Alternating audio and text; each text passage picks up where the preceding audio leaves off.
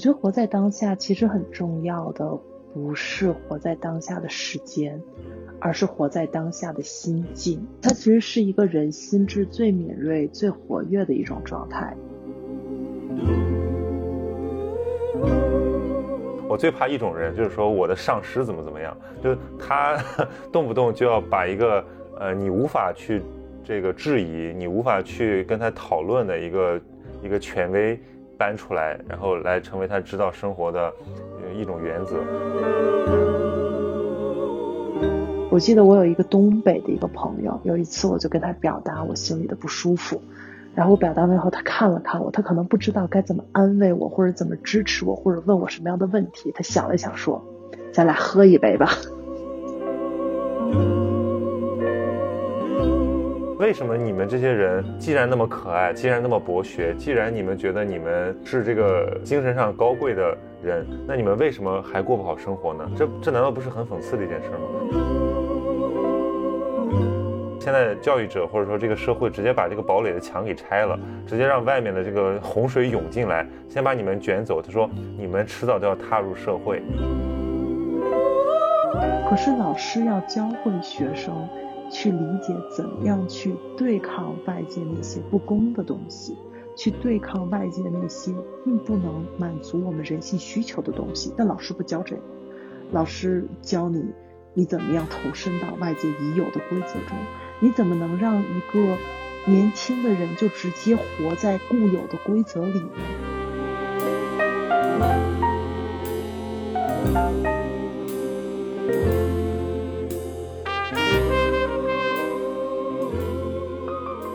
今天我们请来了我的好朋友张妮，她是一位呃心理治疗师，然后现在正在美国。进行环美旅行，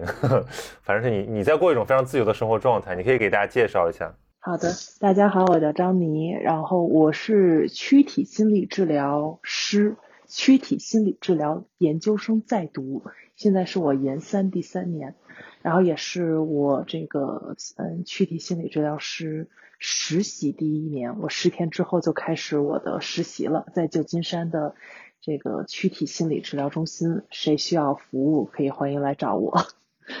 躯体治疗这个本身就非常有趣，我想估计很多人感兴趣。就我可以现在简单讲一下，就是因为这个心理治疗发展了很多个阶段了，以前可能大家知道都是语言对话呀什么的，然后但是呃我们这个派系呢是认为呃人的身体的感知。感受、感觉、情绪，包括皮肤的 touch，包括我们的性爱，其实都跟我们的内在有着很强的关系。我们不能只靠理解念头来理解人，我们需要把念头、感受、身体的感知，包括灵性，然后结合在一起，它其实才是一个完整的人。所以，我们是在从另外一个角度来理解人。这就是简单的来介绍这个躯体心理治疗。从了解自己的感受来了解自己的需求，也是跟我们的专业息息相关。因为我们觉得头脑它其实已经有很多文化的背景，有偏见，有头脑有对立，有判断对错。嗯，它其实对于很多人来讲，头脑也许已经成了一层谎言。但是治疗创伤，去真正的找到自己的自我，最重要的功课是破除这些谎言。去看到自己真正的需求，所以我们认为从光从头脑入手没有办法真正的去理解自我真正的需求和自我的状态。我们需要找到另一个方式，不要让谎言被这个笼罩着我们。所以这是为什么我选择这个专业，我觉得它是这个 理解人的未来。然后我现在因为美国这个这一年疫情的关系，我们上学都是网络上学，然后旧金山也封城了。嗯，我这一年呢，其实很想更深入的探索自我，所以我就搬到了大自然，然后学了很多印第安人和自然的这种关系，然后在这个状态中去探索自我，给我的帮助特别大，所以。所以就是今天讲的一些自愈啊、自救啊，其实也跟我这一年的体验很相关。就通过回到自然，回到安静的最原生态的，然后嗯这个整个物理频率其实是慢下来的地方，然后去重新和更深处的自我去连接。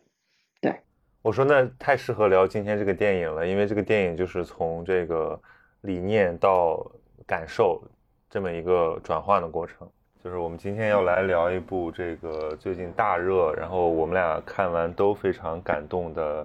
呃动画电影。就是今年的皮克斯的钢鼎之作《心灵奇旅》。我我觉得这个电影特别好的地方，是因为其实做这样的自我探索，然后包括就是电影中表达的人们在一种心流状态，或者这种瑜伽师在冥想，在做一些这个练习的时候，他会进入到一种 flow 的这样的状态，就这种观点。现在变成了一个很主流的动画片，然后把它表达出来，我觉得这特别新奇，就给就给人们一个新的，我觉得其实是是把一个很小众的，甚至是很多人其实不相信的现代社会人不太相信的一个唯心主义的东西，然后把它呈现出来，所以我觉得这是一件特别好的事。我当时就觉得说，哇，主流的动画片已经可以开始去。去把这种特别加州风格的，你知道吗？加州风格的 LSD 除了 LSD 之后的画面，然后 Burning Man 的这些画面，然后都可以把它呈现出来，然后给到更多的人看。我觉得这个是特别值得欢喜的。对我，我看那个外网上有很多人在讲说，这个片子放在二零二零年就是特别的治愈，因为其实我觉得国内呢已经这生活相对正常了。所以大家只是感动，但我觉得放在国外可能就是一种，呃，因为有有一种末世景象，就大家觉得这个生活已经完全的被节奏被打乱，然后这个时候有人 让你体会当下的幸福，这是一种什么样的感觉啊？心灵奇旅，其实我觉得它这个设定是很难的，因为我我我我看的那个那一场。很巧，就是圣诞节，我真的是没有事儿干，然后我就说，哎，我们去看个电影。我和朋友去看，去去去随便选了一个电影，然后我一看，这个电影九点三分，我说哇，这么这么这么夸张吗？我我说那我肯定要去看一下，然后我就也没有位置了，就坐在一个最偏的位置，坐在第三排的角落，然后就看，就我看的就是很感动，然后有有几个瞬间还是被被被他给感动哭了，所以我觉得。我我就对这个电影的印象特别好嘛，然后我出来我就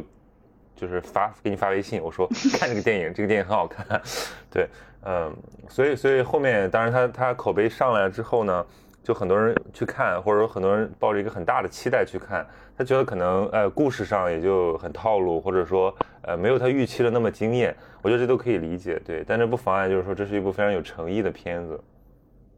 嗯。你出来就给我发信息，这件事情让我很感动，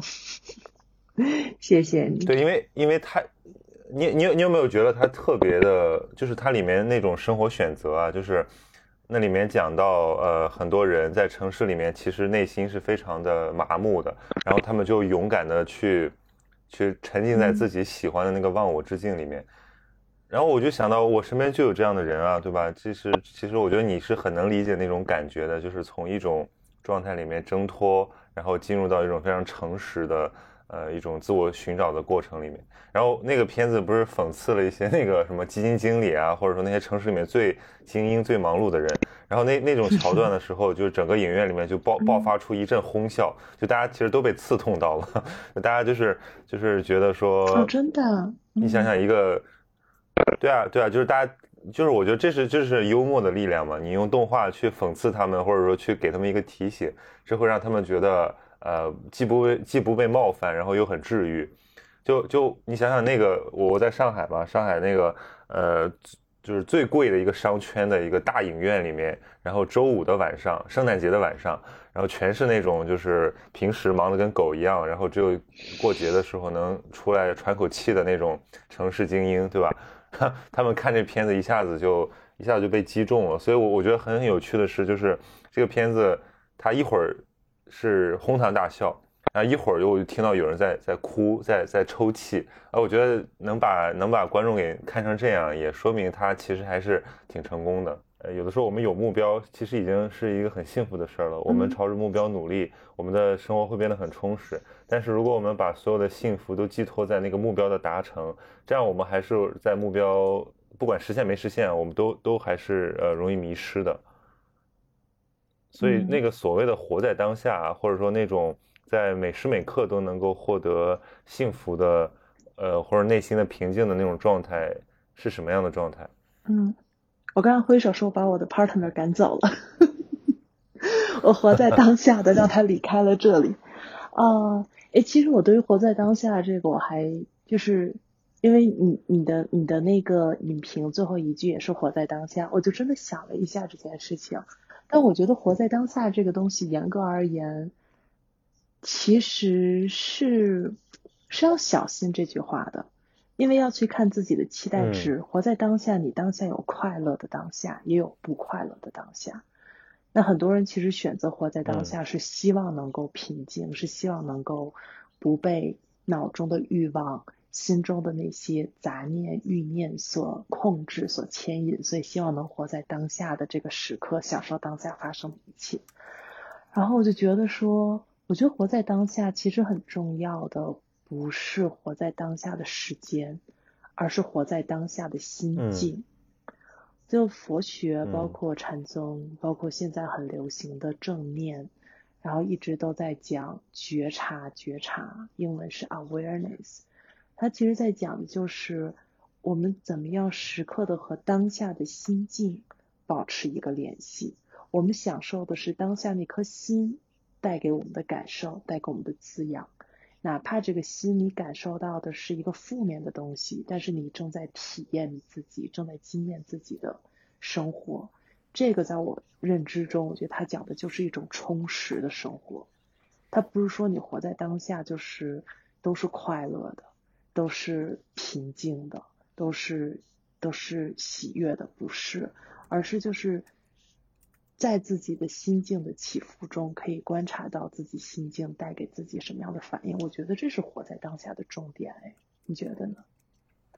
对我，我觉得活在当下。我其实，在那个另一个节目里面，就是我们还有一个那个圆桌的讨论里面，我们也就专门讨论这个问题，就是活在当下非常容易成为一句鸡汤的口号，就是它会会变成一个我们躺平的理由，就是。不努力，或者说不认真对待自己眼前的生活的理由，就是大家觉得活在当下，就是说，那我别管以后怎么样了呗，我就眼前什么让我开心，我就做什么，然后懒惰逃避。其实，如果在这个意义上，那都算活在当下了。可是，我我觉得这绝对不是这句话的。应有的含义，它它应有的含义是，呃，更多的其实是从对你说的那个觉自我觉察，包括正念的那种体验里面生出来的。因为未来的时间还没有到来，过去的时间已经消逝，我们其实没有办法活在过去和未来，对吧？我们没有办法真正的活在过去和未来，我们能把握的只有当下的时间。然后当下的时间，你怎么去让它都是清醒的，或者说都是自觉的？那这个就是。不浪费生命的含义，对吧？那我觉得是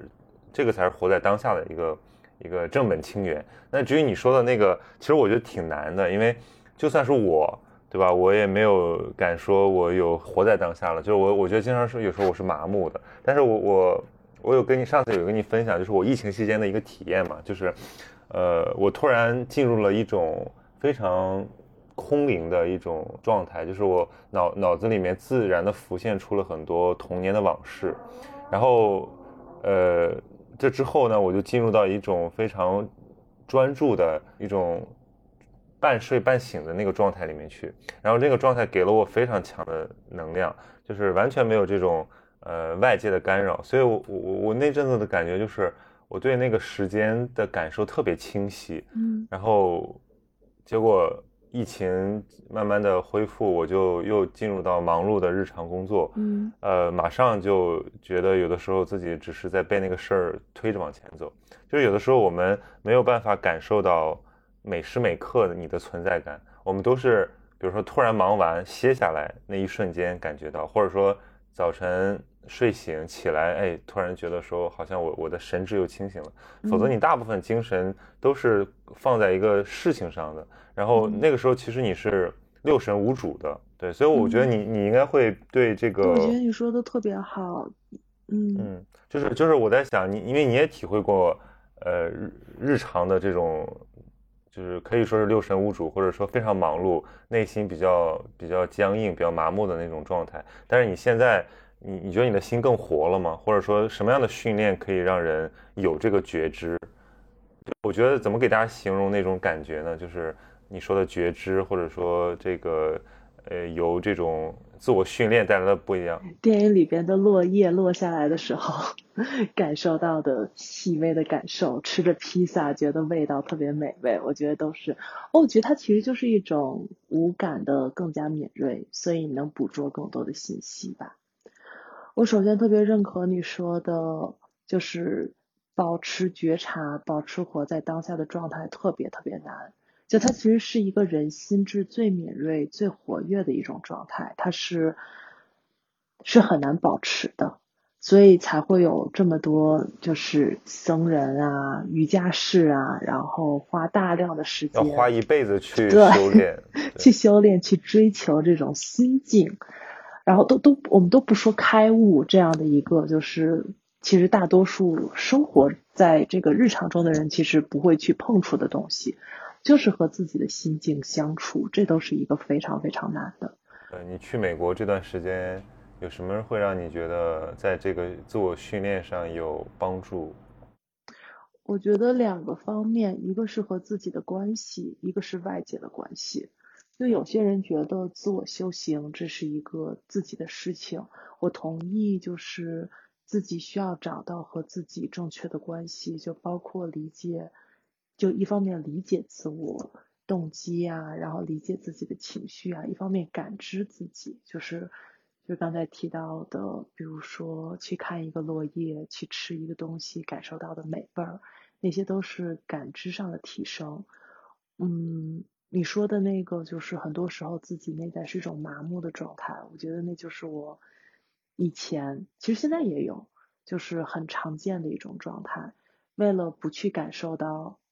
内在感受到的痛苦，或者难过，或者沮丧，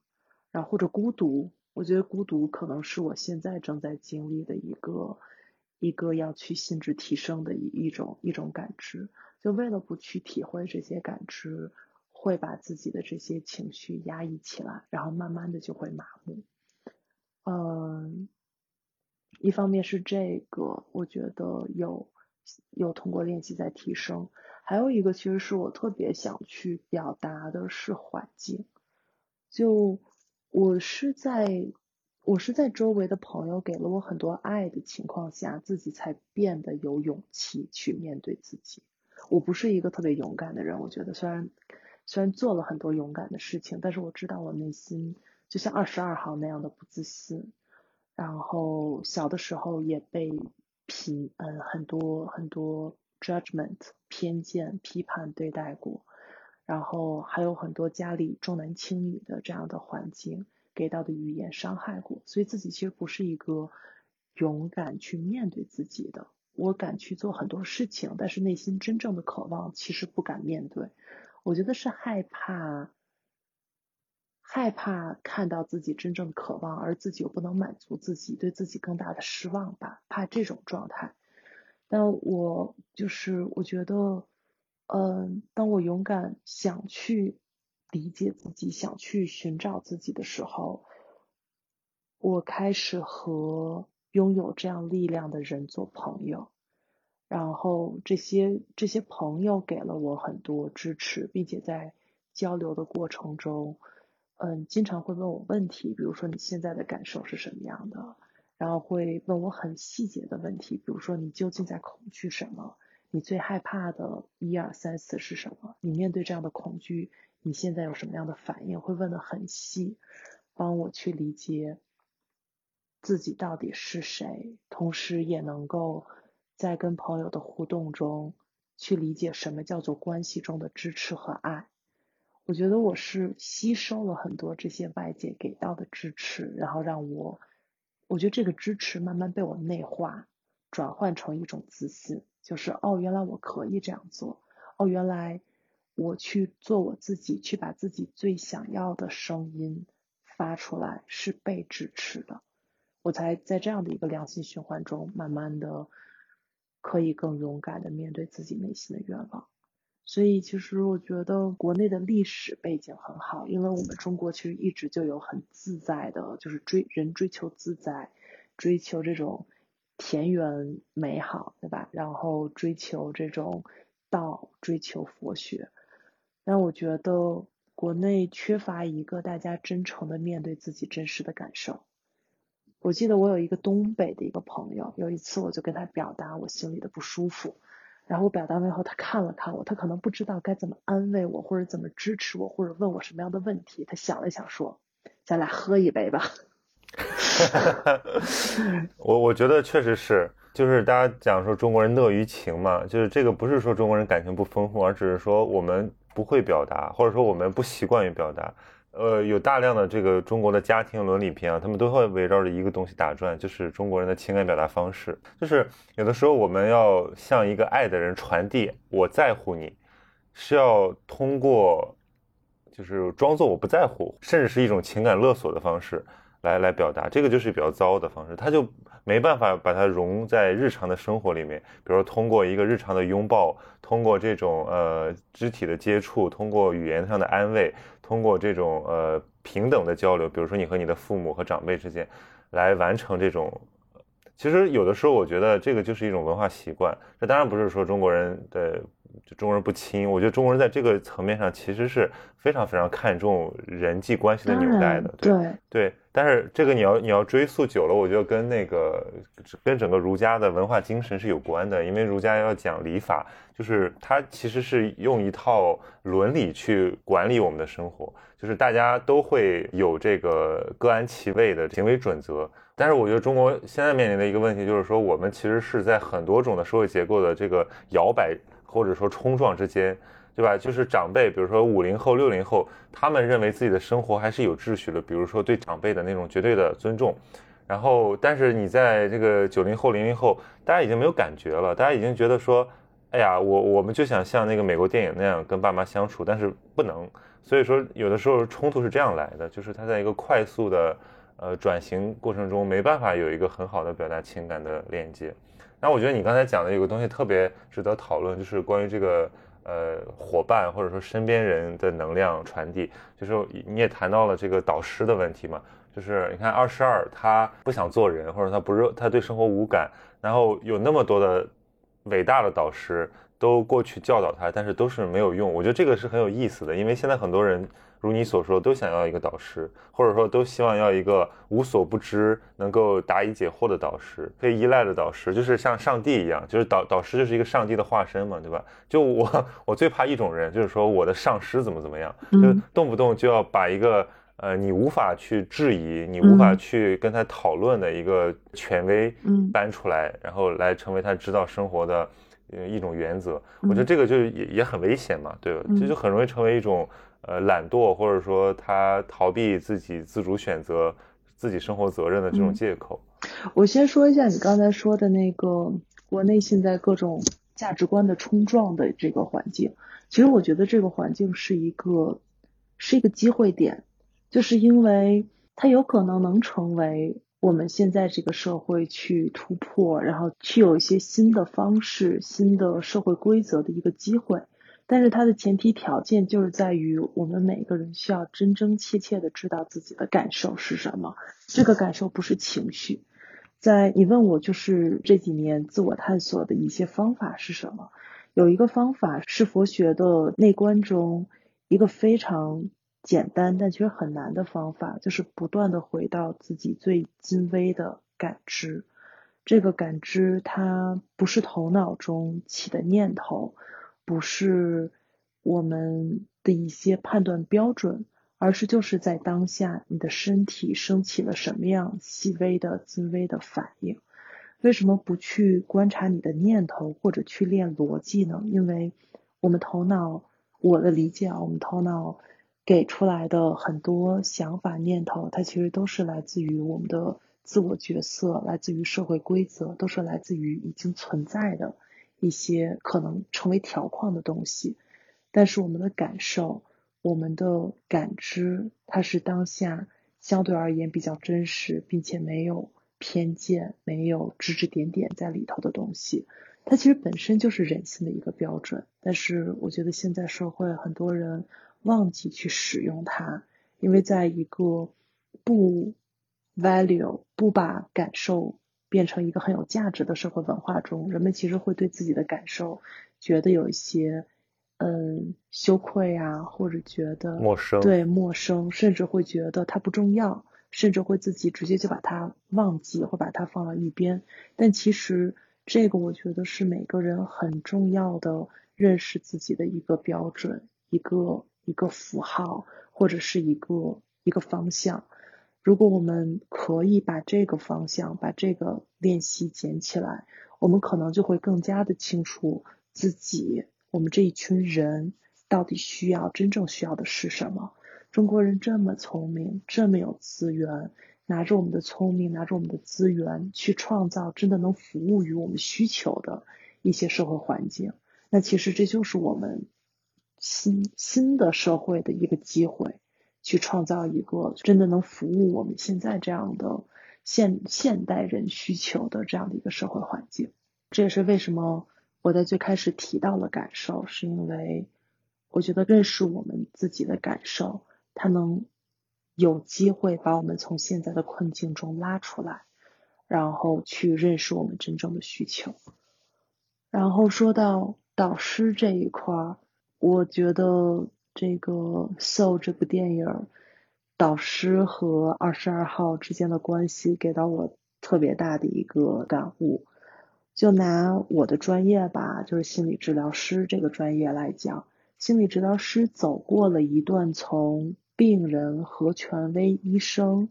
发展到了来访者和心理治疗师，嗯，从权威关系走到了。互相互动、互相影响的关系。现代派的心理治疗已经不再把心理治疗师当成一个权威，把来访者当成一个病人，而是两个非常诚实的、真挚的两个人坐在一起，彼此的交流，其实就像我们现在交流一样。然后我们产生了关系，我们产生了良性的、信任的、拥有关爱的这样的关系。然后我们在这个关系中。把自己心中的伤痛，把自己心中的想法说出来，在这个关系中，就是这样的一个有爱的，然后有感知的这样的关系，它其实目的是为了在这个关系中可以真的听到和感受到你对方这个人你真正的需求是什么，而不是我脑子里听到的是哦，这个人要一个老师，哦，这个人要一个答案，不是，他其实感受到的是哦，你可能有些困惑。你可能现在有些艰难，你需要一些帮助，你需要一些支持，就是他就会在一个关爱的关系中，我们会从头脑对对方的这样的一个批判和贴标签儿，走到真正去体验你现在的感受。你为什么需要老师，对吧？一个人为什么需要上师？一个人为什么需要老师？那他可能他觉得自己在这个社会上面对这个社会很辛苦。面对这个社会会有恐惧，会害怕，有一个上师在那儿，他会觉得安全一点，他会觉得省去了很多他要去抉择的这种恐惧。啊，我觉得在电影里，二十二号和音乐家最后就是二十二号前面的都是权威导师，没有一个人可以真正的让他感受到想活着的的那种那种渴望。但是当音乐家和他其实是朋友。互相去互动生活，然后互相去体会对方就是彼此生活的点滴的时候，他感受到了音乐家是个人在他面前，而不是一个权威导师在他面前告诉他你要这样，你要这样，你要这样。他慢慢的就对生活的那种感受就柔软下来，就像水一样的流动，他自己就拥有了活着的能力。我觉得还有一个点就在于他是真正的活了，因为嗯，这里面这个点刚好是对现在的很多这种年轻人或者说这种虚无主义的生活方式是一个很大的提醒。就是二十二为什么之前不愿意去投胎做人，是因为他觉得没意思，对吧？他找不到那个东西，但是他找不到不是因为他去找了没找到，而是因为他根本就不想去找。就是他知道那么多道理，他知道那么多人生的这个知识，但其实他从来没有真实的活过，他没有感受到风，他也没有感受到温度，他都没有吃过那种最普通的披萨，他就是靠一个理智，靠一个理念在在想象生活，但是其实他。真正的去到生活里面，他其实很容易被打动的，所以我觉得这个点也是一个很重要的点，就是呃，很多时候我们在抱怨生活，或者说我们觉得说什么人间不值得，这有的时候是我们没有投入到那个生活里去，就是我们没有感受一下生活本身，只是我们用我们的理智，呃，想象了一遍这个过程，然后我们说这没什么意思。呃，这个在很多年轻人身上看得很明显嘛。就现在很多人就说，哎呀，什么我十三岁已经好累，不会再爱了。什么我二十岁就觉得人间不值得，已经活透了。其实他活透了吗？我觉得没有，只是因为他在理智上是这样考虑的，或者说受到一些这样的影响。我觉得这个是特别重要的，就是说生活，我觉得是一个体验先于他先于判断的，或者说体验先于表达的，就是你得先。好好过生活，你才能说你对生活有理解，或者说你才在谈论生活。我我觉得那句流行语说的很对啊，就是知道很多道理却过不好一生，这是因为你把这个道把这个关系弄反了嘛，对吧？你应该是努力的好好过一生，然后你才会验证那些道理，然后那些道理才会成为你真正懂的道理，而不仅仅是你知道或者你听闻的道理。我觉得这个是一个很好的提醒。所以，我我不太同意，比如说有的观点啊，就我发给你那个李厚成的博客，呃，博客里面他他提到的那些观点，他就说二十二是一个呃创作者对于什么当代虚无主义者的谄媚，呃，我觉得其实他的这个角度很有意思，比如说二十二这个不想过生活的人，但是却是那么的博学，那么的呃心地善良，然后就好像我们这些 自我陶醉的都市文艺青年一样，就是虽然我们对什么都不感兴趣。或者说很自私，但其实我们是一很丰富的人啊，只不过是因为环境导致我们没有这个条件，或者说没有这个意愿去拥抱。那如果我们自己从内心的角度来看自己，我们还是很值得爱的。他他认为这是一种谄媚，或者说一一种一种精一种那个精神上的按摩。但其实我觉得这你你要反过来想，这未尝不是一种讽刺，或者说这未尝不是一种提醒，就是为什么你们这些人。既然那么可爱，既然那么博学，既然你们觉得你们是这个精神上高贵的人，那你们为什么还过不好生活呢？这这难道不是很讽刺的一件事吗？所以我觉得这个电影从这个角度上来讲，它就是对虚无主义青年的一次大规模的 调侃。对，其实我很好奇，你觉得为什么像你刚才说的，有这么多年轻人，然后有学识、有想法，而他们却。满脑子的道理，却不想去体验生活呢？我觉得这是不是也是一种呃一种缩影？就是很多人认为我没有 spark，我就好像生活就过不好，或者就不值得活。我觉得有可能啊。我觉得就是我刚才讲那讲那一大堆，无疑就是说，我觉得你得先活起来，你先得努力的拥抱生活，你才能慢慢的找到生活的乐趣。就是说，你那个 spark 也不是等来的，你可能是走着走着它就出现了，涌现了。对，我记得我当时选择我现在的专业的时候，我跟一个朋友说了一模一样的话。我当时跟他说说，我觉得我没有在活着，我能感受到我的内在是死的，我能感受到我的内在对于活着，对于活力。对于活成自己有着极强的渴望，但是我找不到，我也不知道怎么样，所以我想去找那条路。就我真的跟一个朋友说的，完全就是一模一样的话。对。那那你当时是什么状态？就是已经工作了、毕业了、工作了的状态吗？哦，我已经工作很久了。我当时就是我要步入三十岁的时候。但是你就是说，那比如说那样的工作里面，你没有哪几个瞬间觉得你在活吗？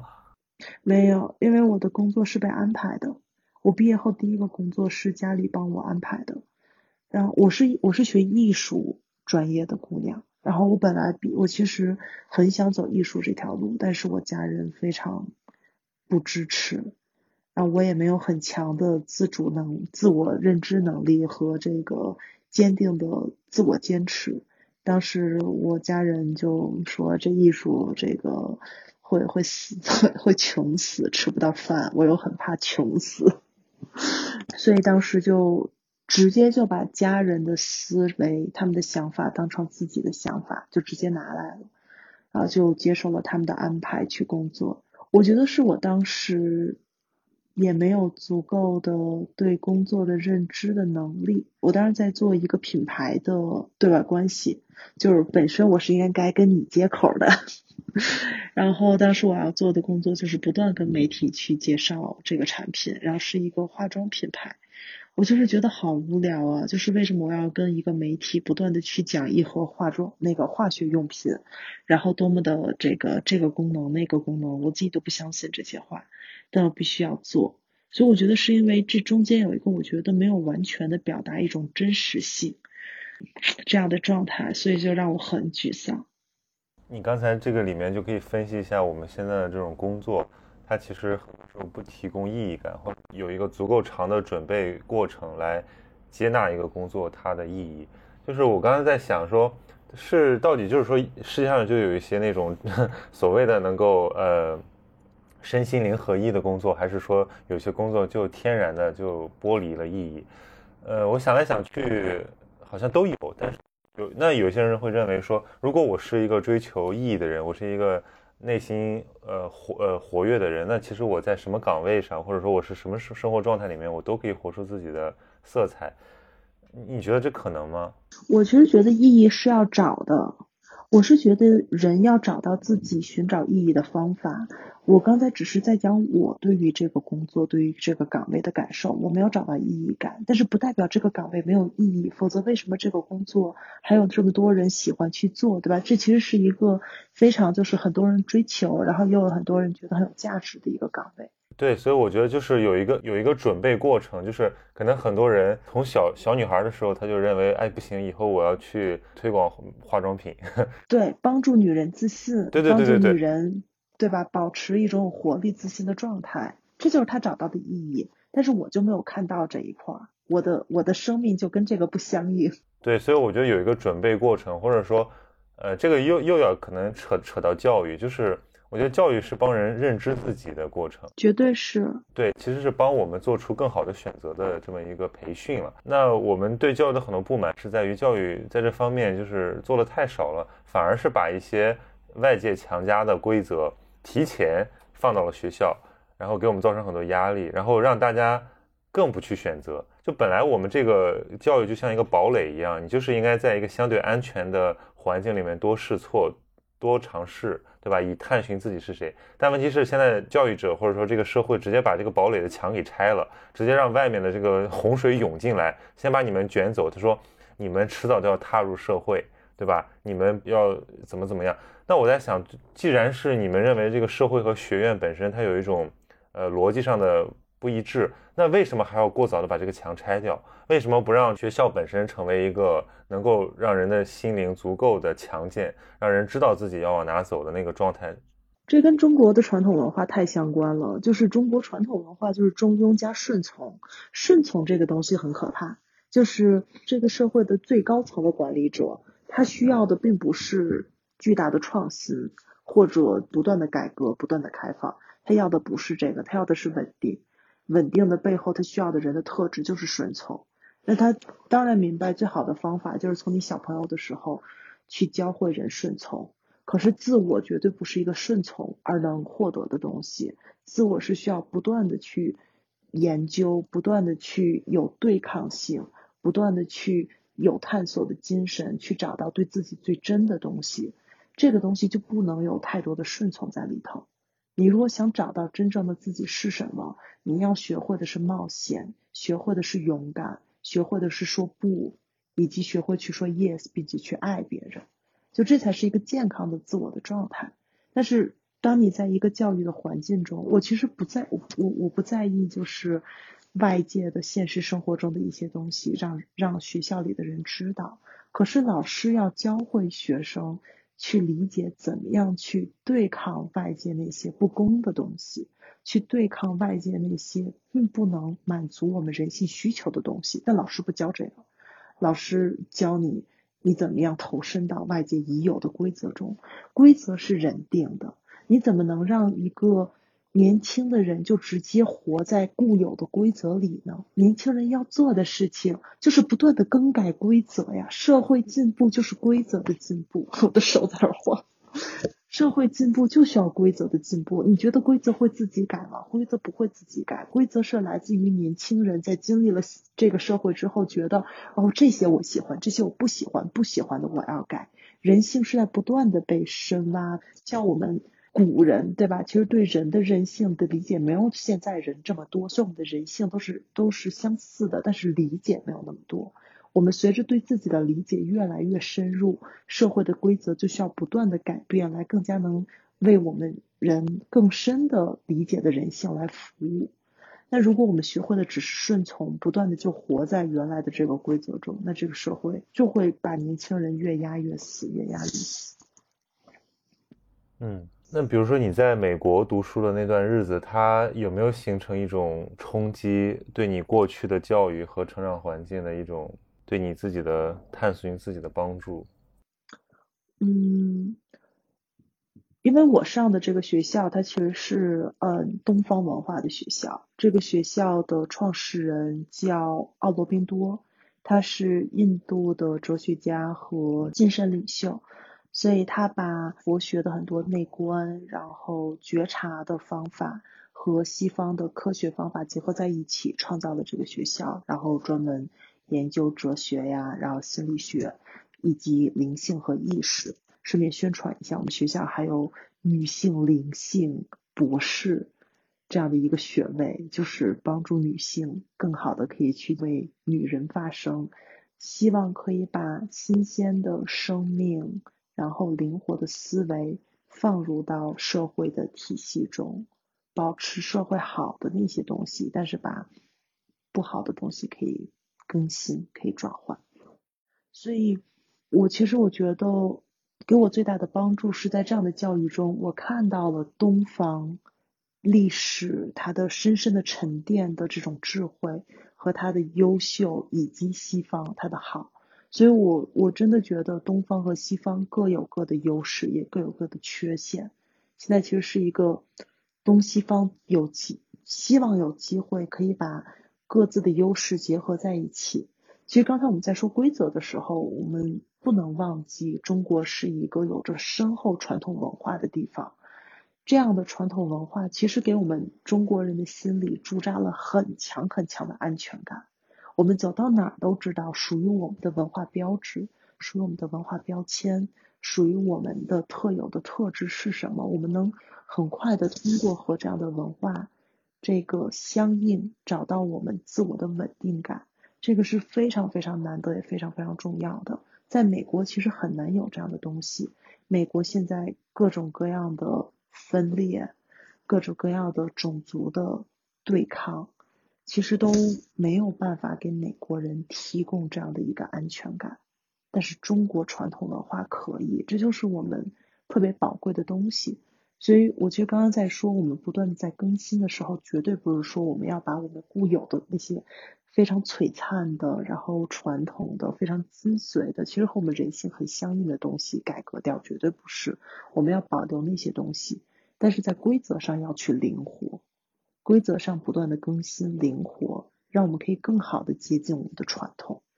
对，我觉得学校就是应该干这个。嗯，这个社会的新鲜血液就是年轻人，就是人才。那如果培养人才的地方本身丧失了活力，那这个社会它就没有活力。对，这是很容易就能想通的道理。对，那我们回到这个电影里，其实我从中还是看到了很多这种东方的。东方哲学，或者说西方人，他们对东方的这种，呃，好的东西的接纳，比如说在那个忘我之境里面，他们就有很多人在从事着一些就看起来奇奇怪怪吧，对吧？但他们其实已经进入到心流状态里面的一种一种描述。我觉得那个那个状态也挺迷人的，就是忘我之境是在是在生死之间的，对吧？就是忘我之境的人，其实他就超越了时间和，或者说你可以说他超越了生死。他在那个过程中，他可以。呃，获得一种呃本真性的存在，但是呢，他又提醒了说，如果你把握不好这个本真性，就有可能变成执迷，就像那些那些大那些那些那个什么灰色的那个怪物一样，就是如果你太过于执迷一个东西，你就无法享受它对你生这种本真的呃激活，而是把你困在那个里面，让你迷失掉。我觉得这个描述也是动画的一个魅力，就是在那个电影里面，它用一种。真的小孩都能看懂的方式来描述这个过程，其实其实挺形象的，而且挺动人的。对，我觉得那两个就是进入心流和进入到这个自我丧失是两种完全不一样的意识形态。然后威尔伯他在心灵的发展的这个阶段中，他有提到，就是当我们的人进入到一种心流的状态的时候，他认为人是进入到了一个呃。他在讲是一个第七支点、第八支点的一个一个心理的状态。这个时候的人呢，他的意识层面不再以自我为中心，而是以自然万物为中心，就很像这个《逍遥游》里边人的形态可以又变成这个大鹏，然后同时又可以变成匹夫。那他认为，当人在心流的时候，你其实你和万物是一体的。就是你可以去理解，我们在小的时候，刚出生的时候，我们觉得身体刚出生，我们觉得身体这个物质就是我。慢慢长大以后，发现，哎，我们有情感，有情绪，情感就是我。再长到十二三、十三岁的时候，我们有自己的思维了，小孩就会觉得念头，我们产生的念头就是我。那威尔伯他的观点就是，当我们再提升的时候，我们的意识其实会扩大到更大。这个时候，我们会认为。其实地球上的这些山水、这些万物之灵都是我，所以他认为，当我们进入心流的状态，我们其实是就是在这种各种各样的生灵之间可以互相的、互相的交流、互相的这样的交错。那当我们进入到一个那个灰色的怪物的状态的时候，我们其实就落回到了只会想到自己，我们感受不到旁人。对我们只会落入到自己的自我的念头中那样的意识状态。其实我觉得这是一种人本能的想要获得归属，或者说想要被一个更大的意义系统包裹的一种本能。但是，呃，个人主义它就是造成了这样一种幻觉，就是一方面人其实是在呃不断的这个变得封闭，但另一方面他们又认为这样是一种合理的生活方式。你看这个城市里面。大量的这种孤独的人，我我真的觉得其实是还蛮蛮可怜的。其实所谓孤独感，也就是认为我和这个外界是没有关系的。我只我我我为什么会出现在这儿？然后我觉得我跟这格格不入，然后我产生一种孤独感。然后我其实想回到一个归宿，就比如回到妈妈的怀抱，回到这个熟悉的环境。呃，当然你你讲的这种中西方的这个思想，很多的都是相通的，就是我们要把自己的。个人的意义、生命的价值寄托在，或者说融贯到一个更大的一个系统里面去，这样我们就不会活得像一个没有价值的一个纸片一样，就是它烧成灰，它就幻灭了，就是所谓人死如灯灭嘛，对吧？这非常非常非常虚无的，就是你想想，我的生命没有任何意义。那我们其实知道，人有的时候就是就是死掉了，不管你相不相信灵魂，或者相不相信这种什么宗教的彼岸世界。那我们科学能验证的就是一个一个一个一个生生物体的死亡，但是在这样的一个判断之下，我们怎么去认知这个事情？我觉得这个是还是呃未来可能可能很很长时间人需要面对的一个课题。我觉得呃我们之前对对唯物主义有很多很很偏狭的看法。我这个观察佛教对吧很长时间，我发现其实佛教是一个非常唯物的一个。意义系统或者观念系统，你从佛教的本源去去去思考它，其实它是高度清醒的，它是对这个现世有一个非常，你可以说冷酷，或者说非常这个真诚到令人觉得都有点残忍的那么一个认知的。就只说实相嘛，实相就是很很残酷的，因为有生老病死，有丧失。对，但是他会，他会觉得这个有限的生命是在一个更大的一个系统里面转化。当然，我们要理解到那一层非常的难，或者说非常的呃需要需要修炼。你知道为什么吗？是因为像你这样的科学思维的人，本身 就在用二维的对立的这个思维来来理解这件事。开玩笑了，我我这样说就是给你举一个例子，因为像我刚才说，我觉得我有唯心的一部分，但是我绝对有很很很很很物的一部分。最简单的人得吃饭吧，这饭多么的物质啊！就离开这些是是生活不了的。就是我觉得生活本身就是灵性和物灵性世界和物质世界是平行的，这是这是两条腿踩在两个世界，你偏了哪个地方都会不健康。都不 balance，平衡之美，对吧？所以一个现代人想要活得清醒，是是不容易的一件事情。我们我们刚才前半部分都在讲那个心灵上的探索，但我觉得心灵上的探索也要也要有一个物质的基础，或者说有一个有一个呃不矛盾的环境，比如说安静，这个就很重要。我在上海天很冷，我一个星期没出门，然后我昨天去去市里，然后我就被这种被魔都的这个灯光。和它的噪音给给给刺激到了，因为我这我我住在一个很偏远的地方，然后我这个地方其实很安静，然后我每天就是步行五分钟到旁边的咖啡馆去工作，然后晚上回来看书、睡觉、吃饭，自己都是都是这几天都是我自己做。那我突然进到城市里面，我发现这个交通的噪音让我特别不舒服，然后那个城市的灯光特别晃眼。我我就瞬间内心很紧张，我以前没有这种感觉，以前就觉得哎，大城市嘛不都这样？但是我可能最近确实比较安静，所以我一下子会受到那种压迫感，然后我就立马逃回来了，你知道吗？就是我我我想想，如果一个人日常都在那种环境里面生活，比如说在什么光污染的写字楼里上班，对吧？然后那个拥挤的地铁或者公交车啊，然后吃的那些你也不知道它。食材是从哪来的？那些东西还很昂贵，呃，这样的人他谈灵修，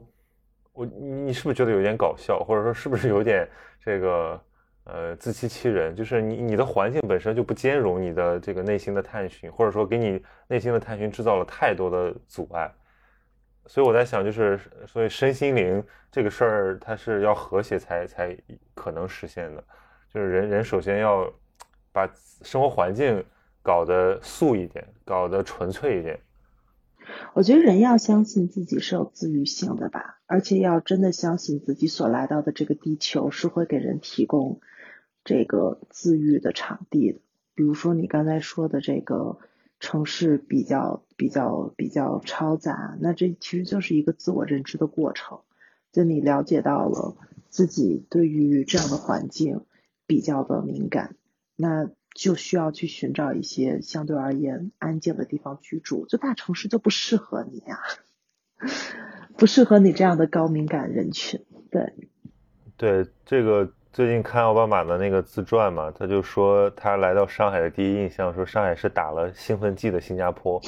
我当时觉得真的很太合适了，就是这个兴奋剂打到了这个城市的各个角落。他的他的他的骨骼，他的肌肉，这种环境就是他的那个节奏。那如果这个是真的是跟说打了兴奋剂似的，那整个人不亢奋都不行了。对，而且中国的这种集体主义的这个文化，导致人和人之间的连接其实是更密集的。就是当你有一个人开始发动高频的时候，你旁边的人就会很快的接到这个高频，因为我们天生我们的这种气场就是互相彼此影响、互相在意的。所以一旦它加速起来，就会加速的特别快，不像一些个人主义文化的地方，就有人加速，别的人不在意，别人不收。但是集体文化就是不断的去加速。我最近在写那个写内卷化嘛，那个我们下一期封面是内卷化，然后我我去做一个金融的调查，就是我觉得有一个倾向很明显，就是中国人特别容易被影响。而且这个跟他是不是草根，是不是精英，或者说他受没受过良好的教育都没关系。就是你不同的圈层有不同的影响，但他们就很快会把这个内化为自己的一部分。然后你要是刨根问底的问下去，说你到底为什么要选择这样的生活方式，他会觉得说他也没想清楚，他觉得这样差不多，他就选了。呃，我觉得这个就是呃，可能要要要反思的一个事儿，就是我们怎么去确认个体的选择的边界。我觉得这就回到我们最开始聊的那个对自己感知的能力，自己的感受到底舒不舒服，自己现在当下的感受究竟是什么样的？这样的感受代表着自己有什么样的需求？就是去提升这样的能力，它是它是很重要的。那其实就让我想到说，对我们我们个体其实是有自愈的能力的，是有是有愈合能力，我们的身体是会发出这样的信号，告诉你我现在舒服，我不舒服，我现在是麻木的。但如果我们没有学会接受自己身体自愈能力的信号，我们的身体的自愈这个过程就无法开启。就老天给了你一个礼物，要怎么学会去把它打开？所以有的时候这些精神疾病啊，伴随着现代人的生活方式，它有可能真的是一个环境病，就它不是天然出生的，它就是你你接受了太多各种各样的毒素。和干扰之后，你内心生出的一种一种又一种危险信号，或者说一种失控，对。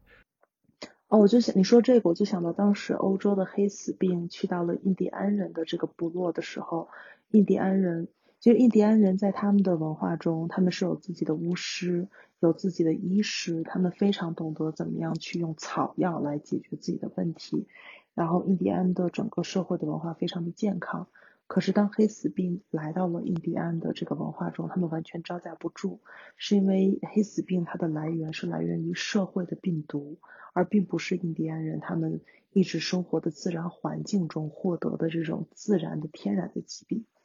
所以，就是你说，就让我想到，就是当一个环境出现的病毒，已经有了化学的这种变化。其实人的身体是很难去招架的，我我觉得我们需要对于这种环境病要有一定的觉察、一定的觉知，要有极强的这个抵抗性，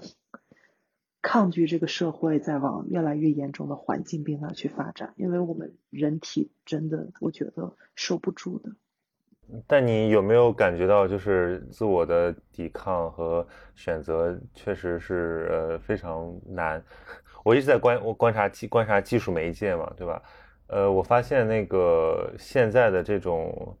呃社交媒体或者说手机，它把人带到一个真的是很荒芜的或者说很糟糕的一种精神状态里面去，就是它会让你不停的上瘾，然后。呃，包括我都是这样。其实我我是一个我觉得在这方面已经很警惕的人了。比如说，你就我就说微信或者说这些什么 Facebook 吧，就是你比如说这个下拉菜单，就是你不停的刷刷刷刷刷，想刷出新东西，这个是基于人脑的一种奖励机制，对吧？我们在一种不确不确定性的过程中能获得有趣的事儿。就是这这是一种人类非常本能的一种奖励机制，就是所以我们要不停的刷，因为你说一个人在那刷刷刷刷刷刷一个小时，他他刷什么呢，对吧？呃，你的理性都无法接受，但是你的本能就是觉得这样非常有意思，所以很多人就会一刷刷一个小时、两个小时，短视频看一两个小时，这种人就是比比皆是。然后我会觉得这个东西是是有害的，嗯。然后这是一点，还有一点呢，就是我觉得人的这种情绪的抒发。通过这个呃语音或者通过信息表达一个同样的事儿，跟我们朋友见面聊天有什么差别？这个是非常非常大的差别，就是你的感情的还原度。呃，差很多。然后还有一点就是人变得非常容易暴躁，我觉得就是或者说处理自己负面情绪的能力变低了。嗯，所以他有的时候需要一些强刺激嘛，就是他要看一个那种特别特别搞笑、很荒诞的东西来来把自己从一种东西里面解除。但但你说解除也不是消化，对吧？你原来那个根底还在，你不去处理它，然后你就把自己的时间扔到一些别的事情和那种那种那种那种没有养分的东西里面去。嗯。你的问题会越长越大，或者说它就被潜潜藏在那个地方了。但它有一天爆发出来，你其实也不知道是怎么回事，就像一个火山一样。嗯，所以我觉得这个是技术带来的一些，呃，一些潜在的风险吧。我觉得社会它的发展一定是多元化的，就是技术或者大家去追求不同的、不同的这个社会面貌，我觉得没有错。但是问题就在于，它其实就是刚才讲的那个找上师的问题。我们怎么样可以真的回到我们自己，而不去依赖一个技术，不去依赖一个上师，不去把我们自己最基础的责任，作为人最基本的责任给完成好？现在有太多人都把自己作为人最基本的责任给卸掉了。我们对于身边的人的支持，对于身边人的关注，这其实是作为人和人交往最基本的责任。很多人都已经不记得这件事了，都。孤独的活在自己的世界中，自己想要更多。然后我们每个人有自己的工作，把自己的工作做好。每个人对吧？作为一个社会角色，做妈妈的在做好妈妈，做爸爸的做好爸爸。现在多少的家庭中，爸爸不在家，妈妈非常焦虑，孩子简直就跟一个小霸王一样。就每个人该有的基本责任都已经不到位了，就是就是这这个真的就是太依赖于其他的东西或者人来完成自己的责任。所以我就说，其实每个人内在都有一个自救包，但是大家不知道怎么打开。于是就就这这个自我的状态就变得越来越混乱。那比如说你自己是怎么去抵抗这种环境的，或者说怎么打开你的自救包？我其实觉得人是特别简单的生物，人真的是特别简单、特别脆弱的生物。真的不要以为我们生活在发展中社会，我们就成了一个特别厉害的 生物。其实，所以我们的自救其实也特别简单，只要我们能做到。我觉得现在我们的状态，自救第一步就是慢下来。瞧，咱俩说话速度越来越快，真的就是先慢下来，慢下来，说话慢下来，动作慢下来，心就慢了下来。心慢下来变静了，我们内在的智慧就会自己慢慢浮现出来。佛学里边有一个有一个认知，就是我们身体里有着佛陀应有的这种智慧，我们只是需要把我们身体中佛陀的这些智慧这样的菩提心打开，它就是善良和智慧，对吧？人是未来佛嘛，对吧？人是未来佛，佛是过来人。对，其实你你还是在一个非常日常的生活环境里，比如说我我以前就是，比如说我我我我，在一个公交车站，我突然愣了一会神儿，然后我回过神儿来之后，我就发现，哎哎，好有趣啊！我在干嘛？我在等公交车，然后哎，公交车为什么会到点来？然后这就是一套人类社会的秩序。然后我看到就是落叶飘下来，我突然想，哇，这个是呃自然的更新。然后我看这棵树长在一个居民小区旁边，我在想，这也是一种。人类活动的痕迹，那我们的自然在哪里？所以，我我我我在这种瞬间，我就会突然生出一种，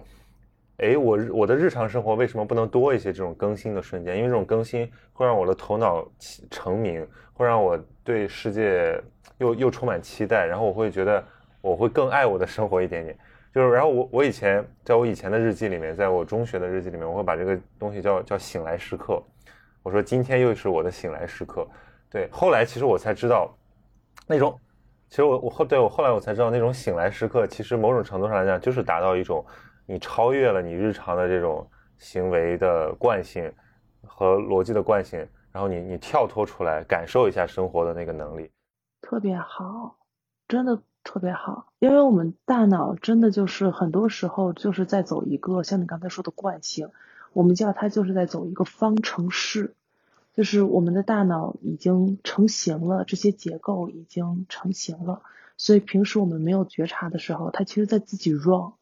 它自己跑程序，跟计算机一样。你得把你的觉察、你的感受、你当下新接收到的东西放到你的这个系统中，你的方程式才会打破，否则不是你在生活，是你的神经系统在带着你走。对，所以还有一还有一些人这个批评这个电影说，呃，这个电影制造了那些所谓感动，只是一种消费化的景观。我知道你的意思，但我觉得这个电影只要能够让人记起自己在生活中温暖的那一两秒，记起自己要回到你的那个唤醒时刻，我觉得这个这个电影就功德圆满。但是人回到唤醒时刻是很难很难的。对，它毕竟只是个电影。对，因为现在很多都很多人，这个这个又跟找导师的逻辑很像，就是他希望躺着，然后天上落下一个东西来让他得救。你找个上师都不行，何况你看个电影呢，对吧？人一定要自救，我觉得这可以可以成为今天这个讨论的重点，就是人一定要自救。没有没有，就包括刚才说的这个，你身边的环境多好，朋友给了你多少支持和爱。如果你自己不能把它转换成自己的内心力量来支持自己，帮助自己有一个稳定的自我，然后可以很好的接受外在的各种信息，一切都是白搭。再回到心理学，心理治疗师第一准则，所有的心理治疗师无论有没有学到这个准则，我觉得都应该学一下。第一准则就是永远不要去跟自己没有自我自救意愿的人去工作。就是你永远不要把你知道的信息去跟任何一个人去说，因为有些人他没有这样的意愿，你跟他说什么话他都没有用。所以我们叫来访者叫来访者，为什么不叫哎我们去召唤个人，对吧？来访者是来到我们这里，我们才开始工作。所以就是自我启动自我意愿，一定是靠自己的这个意愿。